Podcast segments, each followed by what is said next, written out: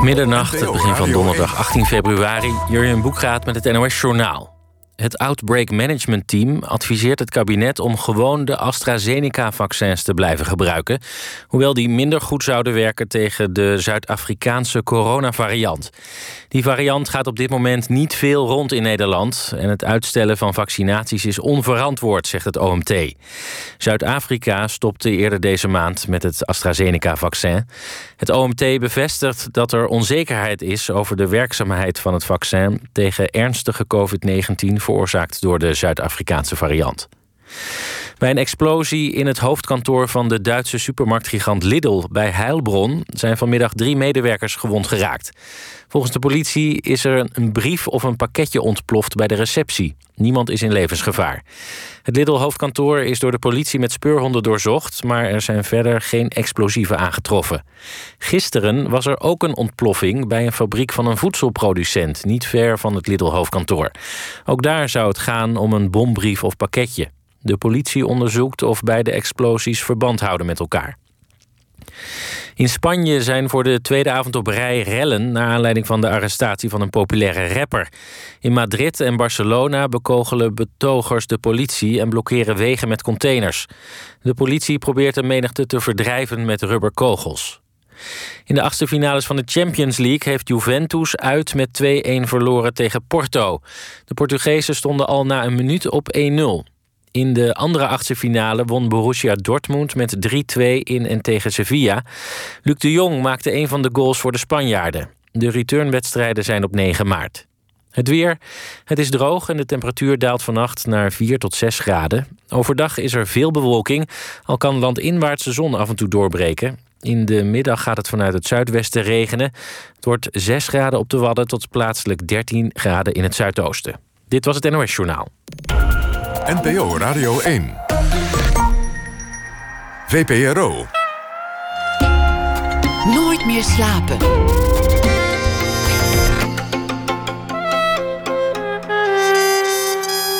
Met Pieter van der Wielen. Goedenacht en welkom bij Nooit meer slapen. Vanwege corona, om zijn oude moeder te verzorgen, keerde mijn gast komend uur terug naar zijn oude kamertje in Drenthe, vlakbij Westerbork.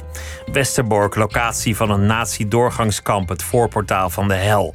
Maar de Drentse gemeente biedt ook meer. Het is de locatie van een van 's werelds grootste parken van radiotelescopen. Het vizier dit keer gericht op de hemel. Hemel en hel. Dante probeerde het al ooit bij elkaar te krijgen, maar die was dan weer nooit in Drenthe geweest. Frank Westerman. Als jongetje zat hij vaak in het minuscule observatorium van zijn school, omdat je daar alleen kon zijn en naar de hemel kon turen, maar ook omdat je daar toenadering kon zoeken tot je vriendinnetje als ze mee dat trapje op wilde. Die prille liefde, die hield geen stand. De sterrenkunde, de liefde daarvoor, hield ook al geen stand. Hij werd schrijver, hij werd journalist, hij schreef een indrukwekkend oeuvre bij elkaar, maar alles keerde terug bij waar het ooit begon. De liefde voor het heelal, de liefde voor het universum en de interesse voor Drenthe.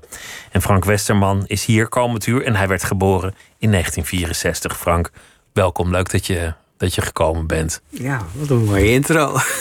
Hoe was dat om dan ineens... Je moeder is inmiddels overleden. Ja. Dat is een droevige omstandigheid. Maar om dan ineens een lange tijd weer op je oude kamertje te zitten. Ja, zo raar. Het was in één keer. Hè. Het was vorig jaar in de Boekenweek. En dan ben ik op pad. En mijn moeder was gevallen, de enkel gebroken. En ze zorgde voor mijn vader. En dus kon niet meer voor ze. En dat was de week van de coronamaatregelen. En ik had eigenlijk geen keuze. Het was ook mijn zus en ik hebben per toerbeurt onze ouders verzorgd. En ik zat weer op mijn jongenskamer. Daar hingen nog wat dingetjes en knutseltjes, knutselwerken van vroeger. En als mantelzorger. Maar ik had wel al mijn...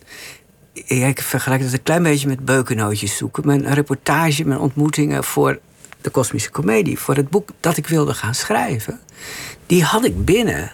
Je had eigenlijk je research al gedaan voor dit boek. Ja, ik ben in januari vorig jaar op een congres geweest waar alle astronauten van de wereld, tenminste een heleboel, als ze niet in de ruimte zweven, bij elkaar komen. En dat was dit jaar in het zuiden van India.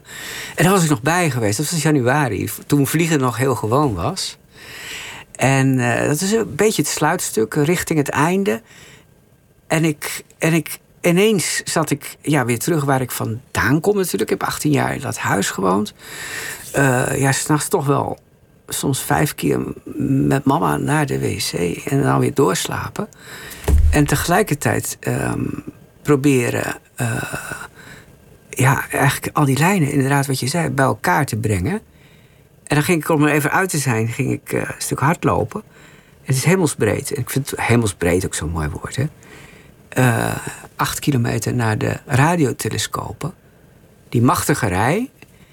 Ik weet niet, iemand, je moet ze even voor je zien. Het zijn volgens mij van die binnenste buiten geklapte grote paraplu's. Op de hemel gericht. 25 meter in doorsnee. Hè? En in informatie. Er zijn er 12 rijen en verderop nog 2. En ze kunnen dus die hele hemelkoepel eigenlijk beluisteren, aftasten. Het zijn oren. Hè? En het is een beetje de achtertuin van mijn jeugd. Wij gingen naar de kerk, na de kerk wandelen. En dan vroeg ik vaak, zullen we naar het Fluisterbos? En waarom noem ik het zo? Omdat er van die mooie borden stonden, die staan er nog, motor af. Want je mag die oren luisteren naar echo's van de oerknal. En als jij met je Hardy daar langs stuft, dan stoor je dat proces natuurlijk. Nee, en je zei hemel en hel, want als je daar opgroeit. Ik heb heel veel in die bossen rondgehangen. Boswachterij Hooghalen, daar valt het. Dat is Westerbork, zeg maar. Eigenlijk is dat ook het verleden van Durchgangslager Westerbork. En die 12 telescopen die banjeren eigenlijk over dat verleden heen als een soort reuzen. En daar komen dus... ergens heb ik een zinnetje. Dante verbond hemel en hel. Hè? Hij daalt af, maar hij stijgt ook op.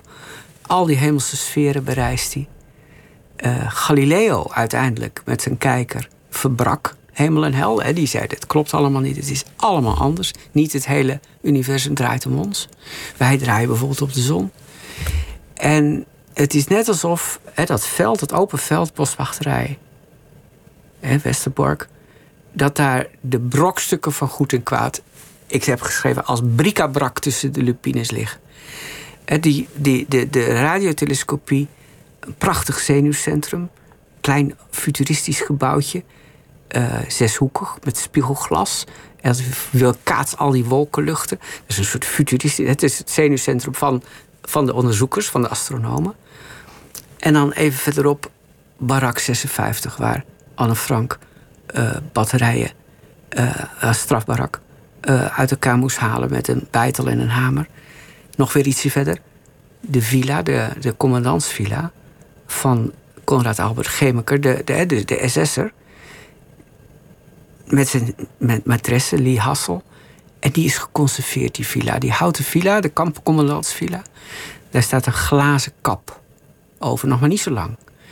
En je kunt het niet bedenken. Als je dit in een roman zou bij elkaar zou plaatsen, deze elementen. De Himmelfahrtallee noemden de Duitsers de spoorbaan waar 102.000 mannen, vrouwen en kinderen naar de dood zijn afgevoerd. De Himmelfahrt. En die heet nu, datzelfde weggetje, Hemeloor. Ik heb het allemaal niet bedacht. Dus jij ziet eigenlijk een soort... Er is 1 heel concreet verband... namelijk dat het deel van het kamp gesloopt is... in de jaren 70... ondanks de enorme historische waarde ervan... als herdenkingsplaats... om plaats te maken voor die reusachtige oren... voor die telescopen. 1970 is dan echt het moment... dat de barakken worden gesloopt of soms verkocht... Hè. Die barak 56 waar ik het over had, is teruggekocht van een boer. Die is teruggeplaatst, nog niet zo lang geleden. Maar het was zand erover. Het is ook de plaatselijke grondsoort in Midden-Drenthe. Is ook zand en ze wilden gewoon zand over dat verleden. En dan komt Wilton Feyenoord, die bouwt... de scheepsbouwer, die bouwt die schotels. En die komt ze installeren op hun voetstuk. Het is alsof ze eigenlijk dachten... hier op aarde hebben we het verprutst, maar we kijken niet om... We richten onze blik verder de ruimte in. alsof dat een nieuw begin was. Alsof dat een schone lei kon zijn, het universum. Ja, maar dat element zit erin. En de gemeente Westerbork was heel blij met de komst van die telescopen. Want dan kunnen we de naam Westerbork zuiveren. Of in ieder geval omkatten, om even cynisch te zeggen. Dat er niet alleen maar een nare associatie zal zijn bij ja, die en naam. Wat ik niet wist, is dat toen die telescopen zijn gebouwd, is ook het op onze school is toen gebouwd, de middelbare school in Assen. En dat sterrenkoepeltje waar je het even over had, we hadden dus een sterrenkoepel, een wit eierdopje op het dak van de school met een telescoop erin. En die is gebouwd gelijk met. Het is eigenlijk van. Maar dan moeten we ook de jeugd in Drenthe een klein beetje laten kennismaken met de sterrenpracht en de sterrenhemel en de astronomie. Dat wist ik niet, dat verband. Maar en ik vind het verband dat je dan naar de kerk ging en over dat terrein liep of fietste. Ja. Dat vind ik ook wel mooi, want dat is natuurlijk ook luisteren naar de hemel. In de ogen van de mensen die nog in het geloof zitten daar. Ja, ik heb al heel lang een boek willen schrijven. Dat is dan dit boek geworden. De kosmische komedie, waarvan ik dacht, ik weet de laatste 3 woorden. En de laatste 3 woorden moeten zijn van mij in dit boek, in den beginnen. En dat want daar eindigt het, daar begint het niet. Nee. En dan, ik begin eigenlijk met het boek der Openbaringen. Dat is het kosmisch vuurwerk waarin alles eindigt, de apocalyps. Dat is één groot kosmisch vuurwerk, als je dat nog eens naleest, het boek der Openbaringen. En dan vallen dus de sterren en alle hemellichamen als wintervijgen bij harde wind, vallen ze op de aarde. En de hemel weekt terug als een boekrol die wordt opgerold. Je ziet dan eigenlijk dat hemelgewelf ineens weg. Opgedoekt, daar komt het woord opdoeken vandaan. Hè? Het wordt opgedoekt. En dat is het einde van de Bijbel, maar daar wilde ik beginnen. Alles komt bij elkaar in dit boek. Als jij dan als jongetje dat laddertje opklom, hè, naar dat observatorium in jouw school. Jaloersmakend dat jullie dat hadden trouwens. Ja. En dat je daar dan een sterrenkijkertje tot je beschikking had. Je beschrijft ook een scène dat je dat eigenlijk ook een beetje erotische lading geeft, omdat je daar met je middelbare schoolliefde boven zit na het klassefeest. Ja. Klein slokje whisky gekregen van een hippe leraar. Een dopje kregen we. Een dopje. Allebei hadden een heupflesje. Nou ja, op die leeftijd kan je daar al een beetje draaierig van worden. Ja. En dan zit je daar samen naar die hemel te kijken. Nou ja, allerlei spanning in de lucht. Ja, het is echt. Ik weet nog zo goed, want ik heb daarop aangestuurd. Want ik was mooi verliefd, maar ik wist niet hoe ik het moest zeggen. Op Jacinta. En eigenlijk iedereen om ons heen in de klas wist het. Dat wij met elkaar gingen. Maar er was nog nooit dat gebeurd. En toen had ik een soort raar plannetje. We hadden sterrenkunde. Op het 9e uur. Dat was vrijwillig. Daar ging ik heen. Ze had dan meestal dwarsfluitles. Dus daar ging ze niet. En op een gegeven moment toen zei ik van, zullen we een feestcommissie, dan kunnen we een klasseavond organiseren. En dan vragen we aan onze natuurkundeleraar of we in die koepel mogen. En dat was een beetje ingewikkeld. Maar dat lukte wel, die opzet. Maar ik was eenmaal in die koepel, was ik eigenlijk gewoon net te verblind door wat we zagen. Die leraar liet ons alleen achter, maar we hadden wel de ringen van Saturnus in beeld. En dat had ik nog nooit gezien. En ik wilde dat zij dat ook zag. En zij zei op een gegeven moment, ja, dat was heel erg. Want ze zat zeg maar in een soort lotushouding, een hurk zit met de polsen zo op de knieën. En ze keek een beetje mij aan, en zo'n pony, en af en toe die ogen. En ik dacht, ja, wat? Kijk nou naar Saturnus. En zij dacht, ja, kijk nou naar mij of zoiets. En in ieder geval, toen op een gegeven moment toen zei ik van, ja, maar ik zat met dat oculair en die stelschroefjes. En nou jij. En zij zei op een gegeven moment, kom, weet je wat, help me even met die ladder. We gaan terug naar het feest. En toen was het voorbij. Je had geen aandacht meer voor haar eigenlijk. Je had de ringen van Saturnus wonnen van de lippen van Jacinta die avond. En ja, ik heb het ook zo beschreven. Want het is alsof ik nog iets als ik het over wil doen. Maar was het ook een blik naar het hogere als een ontsnapping? Ontsnapping uit het kerkelijk geloof waarin je opgroeide. Ontsnapping uit Drenthe, wat Nou ja, je hebt er een hoop van gemaakt, maar zoveel gebeurde er misschien ook weer niet in die jaren. Ja, maar er gaat een heleboel vooraf. Want het is natuurlijk eerst gewoon verwondering. En dat is denk ik bij iedereen. Als je gewoon, het is niet meer vaak heel helder, maar als je een keer in de vakantie of zo ergens kampeert, vooral als je jong bent, dan sta je daar volgens mij meer voor. Oh, ik weet het niet. Maar dan, ja, dat is niet van ons. Dat is van alle generaties, van alle mensen ooit. Ik denk dat er geen groter projectiescherm is dan een sterrenhemel. We hebben geen groter projectiescherm. Waarom projectiescherm? Nou, je gaat liggen en je ziet die Melkweg. Als je die ziet, hè, die lichtende band. Die prachtige lichtende band. De Egyptenaren zeiden, dat is gemorste melk. En daarom heet die zo.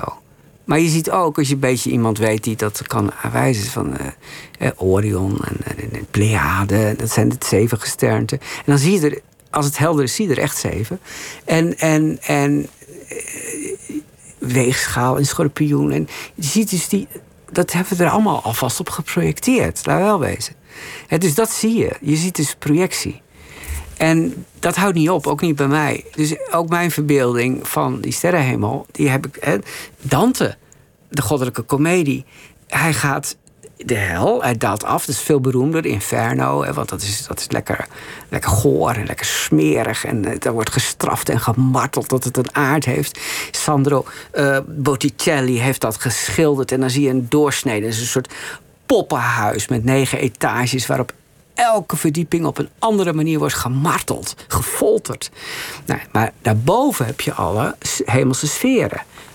En daar gaat hij aan de hand van zijn muze, Beatrice, stijgt hij op. Hij is ook verblind. Hè? Dat is dan de spiegeling die ik ook probeer in mijn boek aan te geven. Hij is verblind. Hij is zo verliefd op Beatrice dat hij verblind raakt en ineens kan hij opstijgen. En dan gaat hij aan haar hand naar. De hemelse sferen zijn dus het zonnestelsel zoals wij dat kennen. Dus zoals wij dat kennen. Dus de zon, de maan, de Mercurius, Venus, Mars. Mars is de 5e hemel. Daar komt hij op een gegeven moment, zoals nu al die Marsverkenners. En dan zegt hij, ja, waarom is Mars rood? Oh, beste stervelingen in het ondermaanse. Het is rood vanwege het bloed van de martelaren van het geloof. Die wonen hier in de 5e hemel, maar ze hebben zo moeten lijden voor het geloof. Ze zijn afgeslacht omdat ze. Daarom is die bodem rood. Ja, dat is toch ook.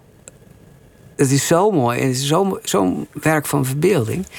Hij is een ruimtereiziger avant la lettre. Hij is een science fiction schrijver avant la lettre. Want jij hebt ook een tijd in Venetië gezeten als gastschrijver, zeg maar. Ja. Dus Dante is daar ook een onderwerp geworden. Want die is daar ook geweest. En dan beschrijft hij het arsenaal. Ken je het arsenaal van Venetië? Dat is de werf, zeg maar. Hè? Ja, en daar is 1000 jaar is daar scheepsbouw gedaan. En komt Dante, hij is er dus echt geweest, hè, begin 1300. En dan ziet hij de pek. De pek die ze doen, smeren die karvelen en zo in met pek. Hè? Om ze zeewaardig te maken. En dat kookt en dat borrelt. En dat schrijft hij dan letterlijk in een strofe in de zoveelste cirkel van de hel. De pek zoals de Venetianen die stoken. En het arsenaal, sorry. Maar goed, ja. Jouw jeugd hing samen van hemel en hel vanwege je opvoeding. En natuurlijk van dat dorp waar je opgroeit, waar de hel, Westerbork, althans het voorportaal van de hel. Dat wisten de mensen niet toen ze daarin zaten, dat dit pas het voorportaal was. Want het was er niet heel leuk. En de hemel, die blik naar die nieuwe wereld, die kwamen samen. En als je als jongetje dan in die sterrenkijker keek, dan dacht je van, nou ja, oké. Dat is het grootste doek. De verbeelding, die was daar geprikkeld. Ja, en dat ging niet heel, heel, heel abrupt of zo. Want wij kregen bij godsdienst de schepping.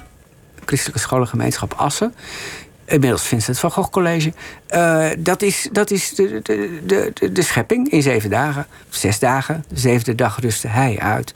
En bij natuurkunde de oerknal. Dat kon naast elkaar bestaan. Goh. Ja. En door me te verdiepen in het kijken naar de sterren. En we hadden dus ook een leraar die meteen ook over onze Christiaan Huygens begon, die de ringen van Saturnus... Ja, de ringen van Saturnus ontdekt heeft met een kijker vanuit de Hofwijk bij Leiden. Wat ziet hij? Galileo had al gezien, er zitten uitstulpinkjes. Die planeet Saturnus, die heeft... Zijn het oren, zijn het bergen, zijn het vulkanen? Hij heeft 2 uitstulpinkjes. En Huygens, die keek eigenlijk... Volgens mij, zoals je een ring bekijkt om een inscriptie te lezen... dan moet je hem een beetje kanten, een beetje van boven... en hij zegt, weet je, het zijn ringen. Nou goed, Huygens kijkt en zegt... welke reden hebben wij... wat zou onze voortreffelijkheid zijn? Op welke manier kunnen we als mensen ons op laten voorstaan... dat wij denken de enige te zijn in dit heelal... geef mij een goede reden waarom er niet ook op andere planeten dieren, gewassen en intelligente wezens rondlopen. Op andere kloten, zegt hij, aardkloten, kloten. Misschien wel met reden begaafd. En die met dezelfde verwondering naar de hemelkoepel kijken als wij. Maar dat is een gevaarlijk standpunt. Want daarmee... Dat kostte hem bijna de kop. Want dan krijg je met de inquisitie te maken. De mens niet door God alleen is geschapen... of dat hij misschien nog een maîtresse had... en elders ook nog scheppingen dat zeg heeft. Je. En je kunt het eindeloos, Pieter. Je kunt het eindeloos... dus dat is een van de dingen. Want sterrenkunde, het kijken naar sterren... heeft ons beeld van de hemel veranderd. En zeker met de telescoop, uitgevonden in Middelburg. Galileo bouwt hem na. In plaats van om op zee te richten... waar die Venetianen die denken... wow, we hebben een nieuw vertekanon. We kunnen de vijandige schepen zien aankomen. Hij verkoopt hem aan de dogen...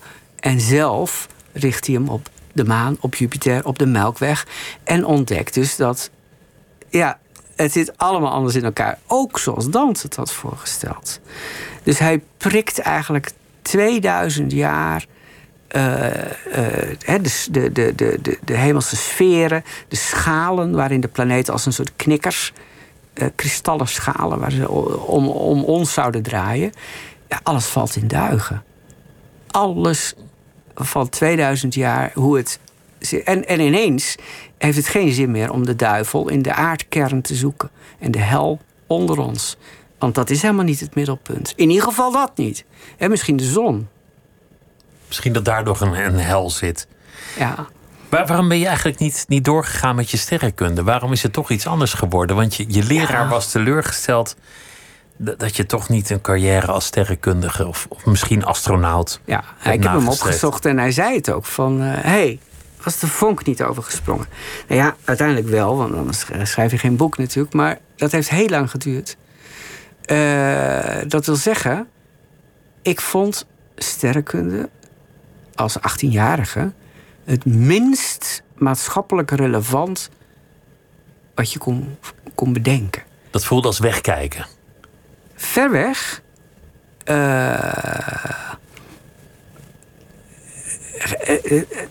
Buiten de orde. Een leuke, interessant, maar niet maatschappelijk relevant. Dus dat was voor mij het criterium. Maar hoe kan je jezelf vergissen? Want het is natuurlijk vreselijk relevant. Want wat doen al die sterrenkundigen?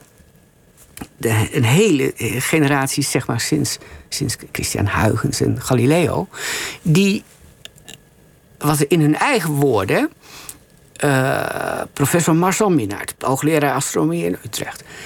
Anton Parakoek, hoogleraar astronomie in Amsterdam, communist. Jan Oort, hoogleraar astronomie in Leiden. En over de hele wereld. Zij zeggen, wat toont de sterrenkunde ons? De betrekkelijkheid van de mens.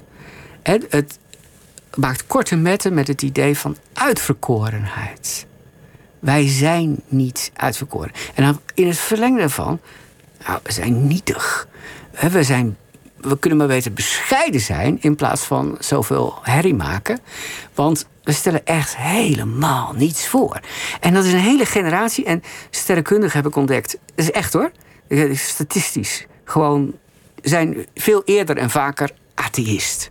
Nou, Jan Oort was zeker atheïst. Ja, maar dat doen ze dus ook. Ze hebben ook een missie. Op een gegeven moment, midden 20e eeuw, dan zijn ze allemaal... de missie... Kijk, ze zijn gewoon met hun vakgebied bezig. Maar steeds toch even inpeperen. Wij stellen niks voor. Aan de rand van het Melkweg. Op een vlekje. Ons nietige bestaan. En eigenlijk, nou, dat betekent ook... En dan zeggen ze ook, er zijn meer zonnen dan zandkorrels in de woestijn. En ja, dat soort dingen. Ja, en kortom, denk maar niet dat je bijzonder bent... met je kleine bolletje daar aan de rand. Ja, en dus betekent eigenlijk natuurlijk ook... als je die hemel en die hel van Dante... uit hun vertrouwde locatie stoot... ja, waar zoek je dan goed en kwaad? Hoe ga je dan met je morele kompas? Hè? Waar stem je op af? En als je dan terugkijkt naar... Hè, Jan Oort bouwt die radiotelescoop. Dus een steile Fries. Nou, steil. Een magere Fries. Een schaatser uit Franeker. 1900 geboren. En hij is de grote... Hij komt ook in de ontdekking van de hemel van Harry Mulisch voor als de aristocratische heer. Die heeft ontdekt dat het melkwegstelsel... ook draait en spiraalvormige armen heeft. Dat heeft hij ontdekt. En wat Oort dan... die plaatst dus op dat verleden... plaatst hij zijn hemeloren. Het is van een schoonheid. Bijna alsof je op die grond opnieuw wilde beginnen. Want dit is het punt waar vrijwel alle gedeporteerden uit Nederland... naartoe werden gebracht, vervoerd. Letterlijk wilden ze er zand over gooien... Maar dan op dat zand moest iets komen dat toch weer hoop zou geven. De blik naar buiten, of misschien zelfs een schone lei. En in datzelfde Westerbork kwam dat grote park van telescopen uiteindelijk. Ja. En dan jouw geschiedenis is eigenlijk ook nog wel grappig... dat je dacht, ik wil maatschappelijk relevant zijn, want je zag het nog niet. Hoe immens belangrijk en maatschappelijk relevante sterrenkunde is. Maar je hebt toch een redelijk exacte studie gedaan. Wageningen. Ja... Ja, dat is niet waar journalisten normaal vandaan komen. Ik ben landbouwkundige. Maar ik wilde toen, dus op mijn 18e... ik heb gekozen voor de richting irrigatie. Dus het bevloeien van landbouw in droge gebieden in de derde wereld. Ik wilde de woestijn bevloeien. En dat keert terug ook een klein beetje in de Kosmische Komedie. Want wat zag eind 19e eeuw... Ik heb het even over de projectie. Hè? Ja. Projectie van ons in het ondermaanse op de hemellichamen. Wat zag Schiaparelli in Milaan... vanuit de Brera-sterrenwacht... Jezuïtenklooster, hartje Milaan. Beneden is de villa van Giorgio Armani. Kun je zo naar binnen kijken. Maar je zit in die sterrenkoepel van Brera in Milaan. En daar zat eind 19e eeuw Schiaparelli. En die vroeg de burgemeester... mag het lichten, de stadslichten doven... want ik heb Mars in het vizier. En Mars staat gunstig. En hij zag zeeën, vlekken... die Christian Huygens ook al had gezien. En verbindingsstukken... en op een gegeven moment zag hij rechte verbindingsstukken. En die noemde hij kanali. En dat is het begin van 20 jaar... dat de aarde, wij, in de ban waren van een beschaving op Mars... omdat het irrigatiekanalen zouden zijn. En dat was niet... Schiaparelli zelf durfde die conclusie niet te trekken. Hij zei, ik zie geometrische patronen. Maar anderen, en heel mooi is Camille Flammarion... in Frankrijk, en ook een astronoom. En die zei, ja, maar ik weet het wel. Het zijn wezens die zijn intelligenter dan wij. Ze zijn verder, hè, de beschaving... de Martianen hebben iets tegen de verwoestijning gedaan... want hun planeet is dor en droog. Dat kunnen we zien, hè, die rode, stoffige Marsbewoners. Maar ze hebben wel ijs aan de polen. En ze hebben iets bedacht dat ze het water naar de evenaar laten vloeien... en ze wonen in oasesteden. En ze hebben dus kennelijk, ze zijn de oorlog ontstegen. De beschaving op Mars, daar steken wij bij af op aarde als een achtergebleven provincie, zegt Flammarion. En dan heb je in Amerika iemand die nog verder gaat. En de pers gaat mee. En de Encyclopedia Britannica gaat mee. Dus iedereen is in de band van Mars, van daar is die beschaving. Ja, en dat zijn toch weer die irrigatiekanalen. Dus dat vond ik wel heel erg mooi. Dat komt toch nog terug. Maar jij bent via irrigatiewetenschap naar het buitenland getrokken. daar erbij gaan schrijven. Ja. En uiteindelijk via de journalistiek terechtgekomen in dit, ja, eigenlijk particuliere geval. Want je bent een literair schrijver, maar altijd op basis van non-fictie. Niet helemaal fantasie. Nee, kijk, die Marskanalen, als ik dat nu ga zitten verzinnen, dan is het een vergezocht. Dan zou niemand het geloven. Maar als je zegt dat 20 jaar... ik heb boeken, de Marsmania. 20 jaar, 1890, 1910. Hoe kon het dat de aarde in de ban was van de Marsbeschaving? Hè, de Marsmannetjes. En ja, dat vind ik mooi. En als dan Europa, de Europese Ruimtevaartorganisatie, een Marsverkenner bouwt en vernoemd naar Schiaparelli, en die in 2016 te pletter laat slaan, hè, dus mislukt, de landing is mislukt, op de rode planeet, ja, dan heb je me op het puntje van mijn stoel. En dan wil ik er ook naartoe. En dus, in Noordwijk staat... Waar naartoe? Naar Mars, of niet? Ja, eigenlijk wel. Maar dat was wel een dilemma, want als ik schrijf wil ik eigenlijk zo dicht mogelijk op de huid zitten van mensen die ik beschrijf. Je gaat ergens naartoe, je spreekt mensen als een journalist. Ja, ik wil ontmoetingen. Dat is een beetje gek, maar ik wil... niet interviewen. Ik wil dingen met iemand meemaken. Dus ja, soms is het inderdaad een interview. Maar ik wil in de villa waar Galileo, nadat hij zijn hemelbeeld heeft moeten herroepen, anders dan zou hij op de brandstapel zijn geëindigd, in ruil voor het herroepen van zijn werk, van wat hij heeft gezien, het ongeziene. Het kan niet meer ongezien zijn, maar hij moet het herroepen van de kerk. En dan krijgt hij huisarrest voor de rest van zijn leven. Hij wordt blind, maar hij blijft schrijven. Hij blijft houden van de Verdea, een oude wijn. Hij geeft je ook een recept. Hij zei, de lekkerste, beste wijn is van druiven waarvan het sap onder hun eigen gewicht naar buiten zuipelt. Dat sap moet je hebben. Niet persen, gewoon onder het eigen gewicht. Hij houdt van het leven, hij houdt van de dialoog. Hij schrijft nog in huisarrest, een manuscript, discorso, en dat laat hij... Hij heeft het publicatieverbod, hè? Hij mag helemaal niks meer naar Nederland smokkelen. En dat wordt in 1637... bij Elsevier in Leiden gepubliceerd. Ja! Hè, dat is, maar daar wil ik zo dicht mogelijk bij zijn. Dus eigenlijk had je ook de ruimte ingewild. Want je bent in het huis van Galilei geweest. Je bent op al die plekken geweest. Maar ja, de ruimte, dat was even niet haalbaar. Maar, lijkt me. Ja. Maar je was wel in de buurt van gewichtloosheid ervaren. Ja. Hoe gaat het? Want je noemt wel een bedrag. Vrij in het begin dacht ik, behalve dat ik tussen het boek van Openbaringen en Genesis mijn eigen die kosmische komedie wilde klemmen, dacht ik, ja, ik wil zo dicht mogelijk bij die ruimte. Nou, een ruimtereis zal er niet in zitten. Ik kan me nu aanmelden als astronaut, maar ik kom niet door de selectie, of in ieder geval niet voor het boek af is. En toen heb ik mij opgegeven, of tenminste, ik was aan het mailen met Moskou. Ik heb gewoond in Moskou. Ik heb cosmonauten gesproken destijds als correspondent. Die zitten er ook nog een paar in, zitten in het boek. Een zero-gravity-vlucht. Hè? Dus dan ga je met een vliegtuig. Dat kan in Toulouse en dat kan in Moskou. En Moskou is iets goedkoper, maar is ook veel leuker volgens mij. Want dat wilde ik doen op Dien Kosmonautov. En dat is de dag van de cosmonaut, 12 april. Dat is de dag dat Yuri Gagarin als eerste mens in de ruimte ging. Dan zit je in die ruimterace van de Koude Oorlog, Oost-West. De Sputnik, hondje, Laika, Yuri Gagarin. En die Amerikanen maar vertwijfelder. Ja, je zei net, ik heb ook de right stuff gelezen. Dit is de red stuff, hè? Dit is de andere kant van het verhaal. En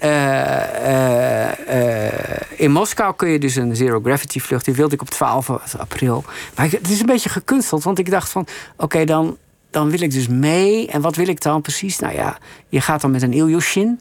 En die is helemaal leeg. Hè? Dus het ruim is leeg gehaald. Zit er geen stoel in. Het is gewoon een buis. Dus een cilinder. En die gaat met de neus steil omhoog. Dus door al die luchtlagen. En dan op een gegeven moment laat hij zich, maakt een parabool. En dan heb je 20 seconden dat je... Maar ja, het is gewoon te vergelijken met... Als je op de schommel zit als kind. Je komt op het hoogste punt. Dan ben je ook even gewichtloos. Maar heel even. Maar ik dacht, oké, dat wil ik dan doen. En dan gooi ik mezelf als een muntje op richting die kosmos. Hoger kom ik niet. Doek. Dan laat ik je als lezer daarachter. En toen dacht ik, ja, maar wat wil ik daar dan mee zeggen? En ik kwam er eigenlijk niet uit. Dus ik heb hem verruild voor de originele Soyuz-capsule, ruimtecapsule, waarin André Kuipers van en naar het International Space Station is gereisd. En die ligt in Noordwijk, achter de duinen. En dat bedenk ik niet, hè. Vanwaar de allereerste raketten, de V2, in de Tweede Wereldoorlog, ontworpen en bedacht en ontwikkeld door Wernher von Braun, in de opdracht van het Duizendjarig Rijk, ter ere en meerdere glorie van Hitler, de verschrikkelijke Vergeltungswaffe 2 op Londen heeft afgeschoten. Vanaf diezelfde plek. Nou, daar ligt de Soyuz. Ik zoek dit voor het verband, hè. Ik zoek ze op. Ik zoek ze gewoon op. En daar ligt de geblakerde Soyuz. Waarom geblakerd? Nou, dat ding komt natuurlijk met een rotgang door die atmosfeer. Al die hitteschildjes. Hij is gewoon geblakerd. Aan een parachute. En dan tillen ze die astronauten, wat er van over is, die tillen ze op een... eerst op een stretchertje. En als ze kunnen lopen, dan... Die spieren zijn een beetje verslapt, afhankelijk van hoe lang ze in de ruimte zijn geweest. Dan zijn ze weer op aarde. Maar die Soyuz ligt daar. En daar mocht ik in. Dat vond ik wel heel erg leuk. Dat was dan... Maar ik heb een beetje claustrofobie, dus ik vind het ook eng. Want... Maar het is het dichtst wat je bij de ruimte kwam. In zo'n capsuletje zitten. Ja. Maar schrijven is toch verbeelden. Dus ik probeer filmisch te schrijven. Ik probeer filmisch te praten. Ik probeer je een idee te geven hoe het eruit ziet. En dat doe je ook met verwoorden. Dus ik heb alleen maar 26 letters en een paar leestekens tot mijn beschikking. Maar ik probeer natuurlijk wel zo dicht mogelijk en zo hoog mogelijk in dit geval bij die ruimte te komen. En dan is het niet... Dan, de rest is ook... Kijk, ik zei net dat sterrenkijken heeft ons beeld van de hemel veranderd, maar die ruimtevaart ons beeld van de aarde. Dat hoor je heel veel astronauten zeggen. Dat zei Kuipers ook. Je bent toen pas daar, zag ik hoe klein het was. En je kijkt om. En dat omkijken biedt een nieuw perspectief. En daar kan ik ook als schrijver wat mee. Ik ben niet de eerste die het zegt, hè, maar dus Frank Borman met zijn crew, die ging achter de maan als eerste. 1 rondje zonder te landen. En dat is doodeng volgens mij, achter de maan langs. Maar dan zie je dus de aarde opkomen boven de maan. En dan is... In je hoofd begint het dan volgens mij al te knetteren van... wacht even, dit is niet wat we gewend zijn. Inmiddels hebben we die foto wel op ons netvlies. Hè? En dan kijk je toch anders naar de aarde... doordat we de kosmos bevaren. En we zijn naar die vreemde kusten gegaan van het zonnestelsel. In ieder geval de maan. En Mars ligt toch echt in het verschiet. En door om te kijken... Dat hele sterrenstelsel houdt onze spiegel voor. Het leert ons iets over onszelf. En ik heb geprobeerd om die verbanden of daarop scherp te stellen. En ik denk ook dat om een voorbeeld te geven... het ISS, hè, dat International Space Station... $100 miljard heeft dat gekost. Dat moet je even gewoon tot je door laten werken. Het is het duurste bouwwerk ooit. Het is ook een luchtkasteel, hè, letterlijk. Het is... bijna een voetbalveld groot, met het glimt. Want al die zonnepanelen, al die modules aan elkaar geschroefd. Het is een vredeslaboratorium. Zo presenteert... Het is een internationaal. Het is niet van de Russen, het is niet van de Amerikanen. Het is van internationaal ruimtehuis. En er hebben al 20 nationaliteiten 20 jaar lang permanent gewoond. Buiten de aarde. Hè? Dus boven de dampkring. Dat ding glimt en glinstert. En ik vind dat best... Ik zie er de charme van. En het is een mooi beeld. Mooi beeld. Maar hoe meer onze ruimteschepen glimmen... des te schrijner natuurlijk het kaatslicht op onze tekortkomingen. Op wat we allemaal niet voor elkaar krijgen. Want dat is eigenlijk waar jouw boek begon. Ja. Voor wie net inschakelt, Frank Westerman zit hier over zijn boek De Kosmische Komedie. Het is een beetje de ontdekking van de hemel, maar dan non-fictie. Waar gebeurt... Het gaat over het zoeken van een nieuwe horizon in het buitenmaanse. Dus we hebben het hier op aarde verprutst. Ja. Met Auschwitz en met de hele geschiedenis eigenlijk. En dan in die tijd waarin jij opgroeit, is er hoop. Ja. Want de Space Age is aan de gang. En we denken, nou ja, daar hebben we een kans om het een keer goed te doen. Dus zand over Westerbork. Daar gaan we luisteren naar het heelal. Ja. Zou je nu zeggen... Want het hele boek verweef je eigenlijk die geschiedenissen... van de sterrenkunde, van de ruimtevaart... en van het aardse. Ja. En dan vooral het aardse als de hel eigenlijk. Ja, of... Is het nou eigenlijk gelukt? Heeft de ruimtevaart ons dichterbij een betere mensheid gemaakt? Of zijn we gewoon onze lelijkheid aan het exporteren? Nou, het is een mes dat uit twee kanten snijdt. Ik heb me eerst afgevraagd waarom willen we varen, de kosmos bevaren? Waarom willen we uittreden? Waarom willen we? En is dat prestige? Is dat rivaliteit? De Koude Oorlog, dat is echt. Ja, het was gewoon als we er maar eerder zijn dan zij. Ja, en vlaggen zwaaien en dus dat zijn de gladiatoren die dus in de ruimte boven de dreiging van een nucleaire oorlog ook nog eens, zeg maar, elkaar de loef afsteken. Ik heb de eerste ruimtewandelaar Alexei Leonov gesproken. Die was in 65 uit zijn ruimteschip gekropen. Kon niet meer terug, want hij was opgeblazen als een Michelin-mannetje. Probeerde terug te... Maar dat is stunten. Dat was ter ere meerdere glorie van... Maar je bedoelt, zijn ruimtepak was zo groot geworden... Ja, dat hij niet meer in de in kon. Hij was de eerste ruimtewandelaar. En dat moest en dat moest en dat moest... want de Amerikanen waren ook bezig. Maar de Sovjets wilden die primeur hebben. En er is een soort harmonica-sluis gebouwd aan zijn schip... aan zijn kleine scheepje, kogel... die door de ruimte suisde, 90 minuten rond de aarde. Hè? Dus 16 zonsopgangen en zonsondergangen per etmaal. En hij kruipt daaruit in zijn pak aan een navelstreng. En ze hebben in de studio zijn dochtertje, Victoria, Vika... Radio Moskva heeft in de studio Vika, Leonova... en ze vragen aan het meisje, op het moment dat het gebeurde... Gidje papa, waar is je vader? En ze zegt dat ingestudeerde zinnetje... Papa liet wat kritische kosmosje. En papa zweeft in de open ruimte... maar papa kon niet meer terug in zijn moederschip. En hij vertelde dat dus pas in de jaren 90. Ik was correspondent. In 1997 heb ik hem ontmoet. En hij was aan het schilderen. En hij zei van ja, dat was natuurlijk een Sovjetgeheim... Ik mocht niet vertellen wat er allemaal misging. En dat ik vocht voor mijn leven. Mijn handschoen reikte niet meer in de handschoen van mijn pak. Mijn voeten niet meer in de laars. Ik kon geen kracht zetten. Ik was een bandenmannetje van Michelin geworden. In de ruimte. En zijn missie was prestige. En zijn missie was de Amerikanen de loef afsteken. Maar hoe heeft hij dat ooit opgelost eigenlijk? Want je kan niet in de ruimte even je pak een beetje laten leeglopen. Ja, dat heeft hij gedaan. Hij heeft een ventiel opengezet zonder met Zarja, dus de dageraad. Dat is de commandant, waarvan niemand wist dat het Sergei Koroljov was. Die naam was staatsgeheim. Dus zonder overleg met kameraad Dageraad in de naaldbossen op aarde... heeft hij eigenmachtig het ventiel opengezet... niet wetend of hij die duikersziekte, Kessonziekte, zou oplopen... het drukverschil te groot zou zijn. En hij is met zijn laatste krachten is die naar binnen gewurmd. Levensgevaarlijk en doodeng. Ja, en hij moest terug op aarde zeggen... Ik ben in de ruimte geweest, ik heb om me heen gekeken. Er is geen God. Dat is de ideologische troef die hij had. Hè?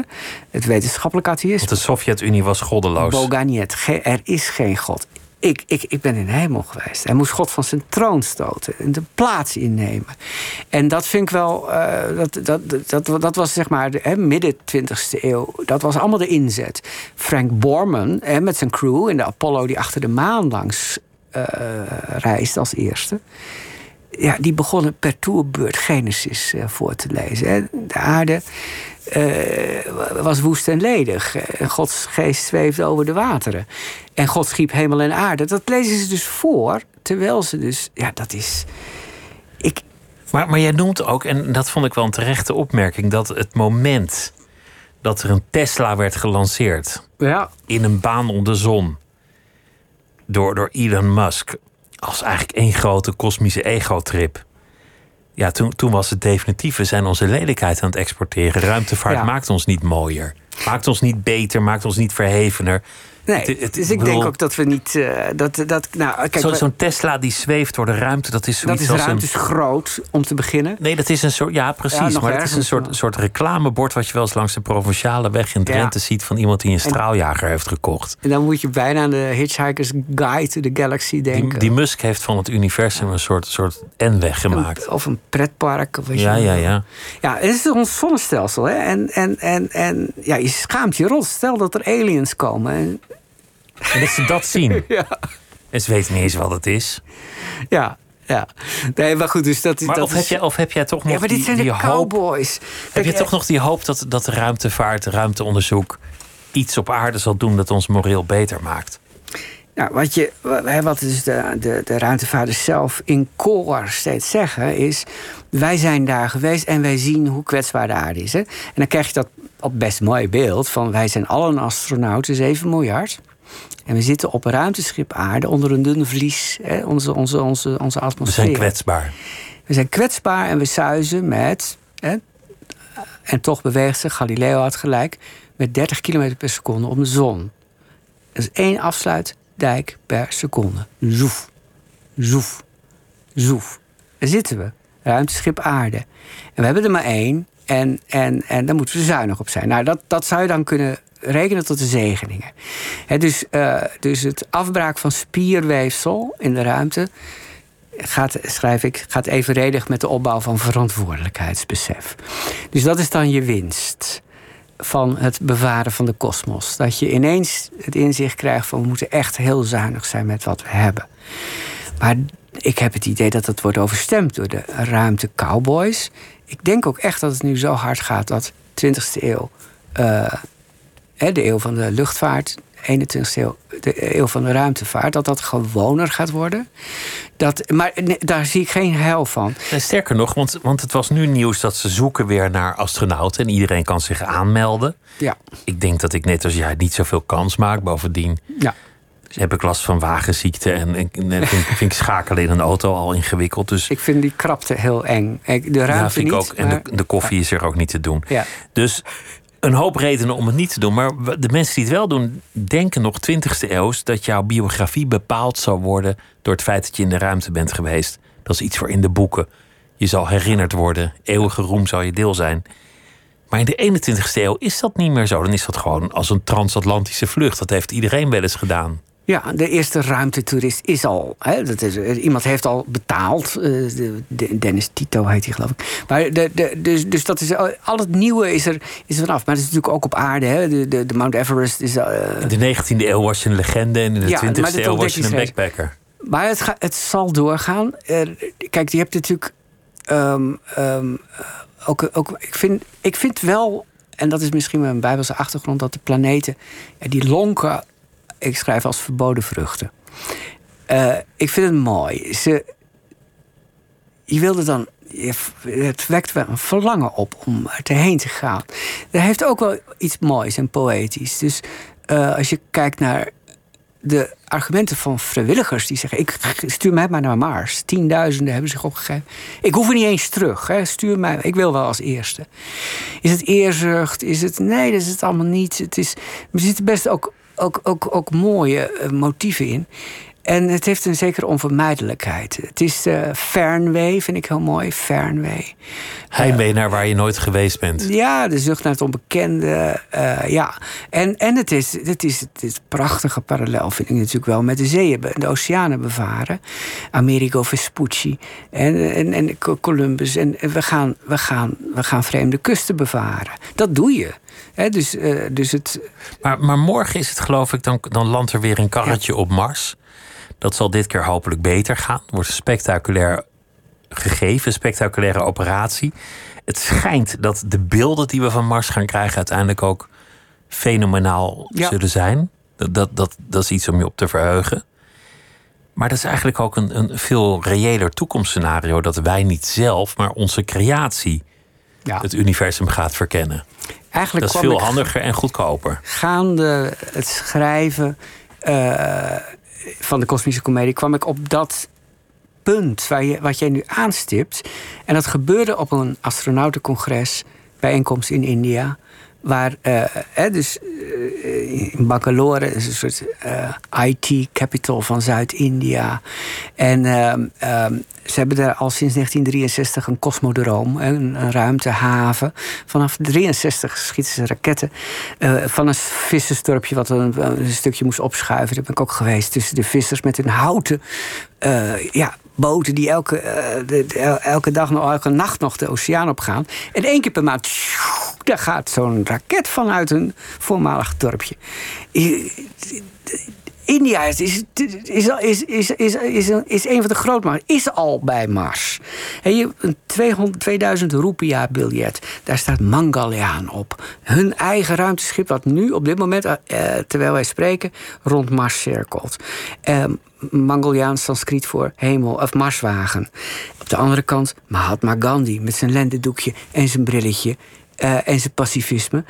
En dat gaat dus ook samen. Maar India timmert enorm aan de weg. En ze hadden dus alle astronauten die niet op dit moment in de ruimte zijn uitgenodigd voor een congres over the future of human spacefair. En tijden in een 5-sterrenhotel. En op een gegeven moment was er een rumoer tijdens het lunchbuffet. En iedereen liet zijn bordjes staan. En ik begon ook maar een beetje te rennen. En India toonde onverwacht, dit stond niet in het programma, hun eerste astronauten. Die dit jaar nog de hemel ingaat. En die heette Viomitra. En daar zat ze. En ze had een sari aan. En zo'n mooie gewaad met turquoise, met goudbrokaat. Hele opzichtig lange wimpers. En ook zo'n naambordje als alle congresgangers. En op een gegeven moment was ik hem vooraan, mocht ik 1 vraag stellen. Dus ik zei, wat betekent Viomitra?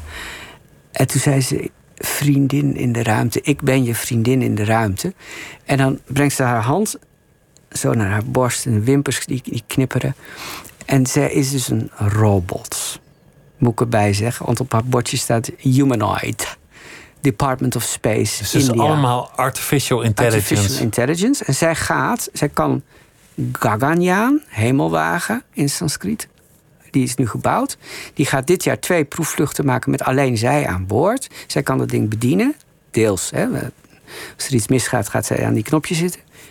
Dus ik zeg maar zij. En nog voor het jaar om is, dan bestaat India 75 jaar onafhankelijk, moeten er 2 Indiase astronauten heten coconauts. 2 coconauten naast haar plaatsnemen. Die worden op dit moment opgeleid in Moskou. En 31 december van dit jaar zijn er dus Viomitra, de ruimterobot, en 2 coconauten zijn er in de ruimte. Dat is de ambitie van India op dit moment. En toen ik die ontmoeting had met de ruimterobot, toen dacht ik weer aan, in de proloog heb ik de ruimtewandelaar, Leonov, die naar buiten gaat en zegt, er is geen God en ik kan niet meer naar binnen, maar met heel veel moeite toch. Wij mensen willen dus eigenlijk de plaats van God innemen in die ruimte waar die vroeger troonde. Is het niet veel verstandiger als wij naar ons evenbeeld scheppen, een creatie, dus alsof Viomitra. Alsof je de schepper bent. En dan word je vanzelf, dan ben je de schepper. Dan kun je eventjes God worden. En dan sturen we Viomitra. En dat is dan eigenlijk mijn epiloog. Waarom niet alleen? En ze zal talrijk worden, hè, als de sterren aan de hemel, als de zandkorrels aan het strand. Al die Bijbelse frasen zijn van toepassing. En wij blijven op aarde achter. En uiteindelijk zal de verbinding verbreken. En iemand van Viomitra's nakomelingen zal zeggen, God is dood. En de aarde zal op een gegeven moment toch vergaan. Hè? De zon dooft uit. En alles wordt weer woest en ledig. Als in den beginnen. En zo eindig je met die zin. Zoals je dat van plan was te doen. Ja. Ik vond ook zo mooi gegeven dat die Wernher von Braun in zijn persoon de 2 werelden bij elkaar brengt. Omdat hij in ieder opzicht heeft meegewerkt aan het naziregime. En meteen weer aan de slag kon aan de andere kant. En een grote rol heeft gespeeld in die maanlanding. Ja, zonder Wernher von Braun en zijn kunde en zijn technologie en alles is een team. Hij is dus als een trofee, als een oorlogstrofee, samen met wagonladingen van zijn raketonderdelen uit de Tweede Wereldoorlog verscheept naar Amerika. En ze hebben hem zeg maar omgekat tot een niet zo heel erge nazi. Terwijl die dat wel gewoon was. Oh, maar die SS-uniform rondlopen, paraderen. En die fabrieken waar die V2 werden gebouwd. Er zijn zoveel mensen. Dus alleen al ondergronds in Noordwijk. Dwangarbeiders die daar om het leven kwamen. Ja, en dat wist hij allemaal. Maar daarna op het schild gehesen. Voor de vrijheid en voor het christendom. Echt ook, hij benadrukt ook dat hij. En hij heeft op zijn graf een psalmtekst. Ik weet niet of ik hem in één keer kan vinden, want ik denk niet dat ik hem uit mijn hoofd kan. Maar het gaat om het hemel rond dat getuigt van Gods grootheid. En dat staat op het graf van Wernher von Braun, die met de Saturnus 5 raket eigenlijk de Apollo-missies heeft mogelijk gemaakt. Dus ook de maanlanding. Heb je nou? Nee, dit is de tekst die op Westerbork-monument staat. Zij belaagden ons bij elke schrede, zodat wij over onze pleinen niet gaan konden. Ik vind het wel lekker om met je te praten over ruimtevaart en karretjes naar Mars. Terwijl tegenwoordig gewoon een soort. Dit is Wernher von Braun. Ah. Dus ze staan natuurlijk op 2 pagina's vlak naast elkaar. Hè. Dit is een tekst uit klaagliederen op het monument van Westerbork. De 102.000 mensen die zijn afgevoerd naar de dood. En dan zegt Wernher von Braun, cynischer kun je het bijna niet krijgen. Op zijn grafschrift, hè? Hij heeft de V2 ontwikkeld. Het ruime hemel rond vertelt met blijde mond Gods eer en heerlijkheid. De heldere lucht en het zwerk verkondigen zijn werk. Toch aan God gaan geloven, ondanks alles wat hij gedaan had. Het is zo leuk om te praten over reizen naar Mars, terwijl een reis naar Antwerpen tegenwoordig al een soort... opgave is en heel exotisch en aan alle kanten ontmoedigd en gevaarlijk. Maar de ironie van dat... dit wat je nu noemt, kwam ik tegen in Turijn. Er komen nu deze week 3 verkenners... Verenigde Arabische Emiraten, China en Amerika aan bij Mars. Morgen dus die poging tot... landing van de NASA op Mars. Maar er had een 4e bij gezeten. Als niet corona had toegeslagen. En dat was de onze, de Europese. En ik had een afspraak. Vorig jaar, deze tijd, februari... ik zou in Turijn de ExoMars 2, de opvolger... die Schiaparelli, die was dan te pletter geslagen. Het project kost €1,3 miljard, maar... Dit keer gaat het wel lukken. Europa doet ook mee met de verkenning... en misschien wel het kwartier maken op Mars...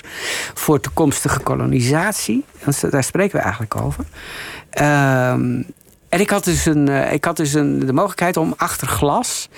mannen en vrouwen in maanpakken... de laatste hand te zien leggen aan die ExoMars 2 van de ESA... die ook in juli gelanceerd had moeten worden... en ook na 7 maanden, dus nu, had moeten aankomen.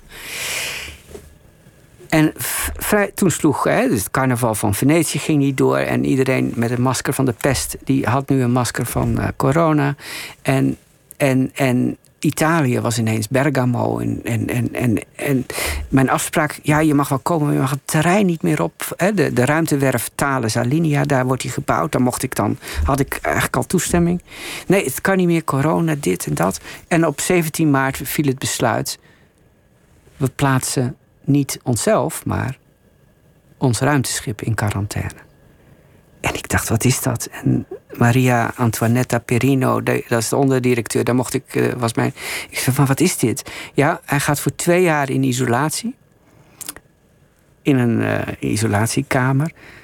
Want hij is ontworpen om leven te detecteren op Mars. Daar is hij zo gevoelig. Elke microbe kan die... Als hij iets vindt, dan gaat hij bliepen. Dan vertelt hij ons dat er leven is op Mars. Dus hij moet bodemleven of uitgestorven leden. Maar er mag natuurlijk geen microbe aanzitten voordat hij vertrekt. Er is ook geen coronavirusdeeltje. Dus we plaatsen hem nu voor 2 jaar in quarantaine. Anders zou die corona naar Mars brengen. En dan in plaats van leven... detecteren leven brengen. Wat we niet willen. Gekkigheid. De Kosmische Komedie heet het boek. Frank Westerman, dank dat je te gast wilde zijn. Het was een genoegen om een beetje te praten dit uur. En ik wens je heel veel plezier met je volgende project. Dank je wel. Dit was Nooit meer slapen voor deze nacht. En morgen zijn we er weer. Goeienacht.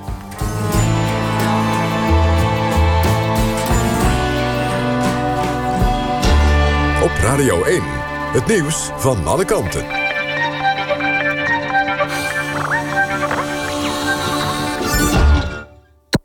NPO Radio 1. 1 uur.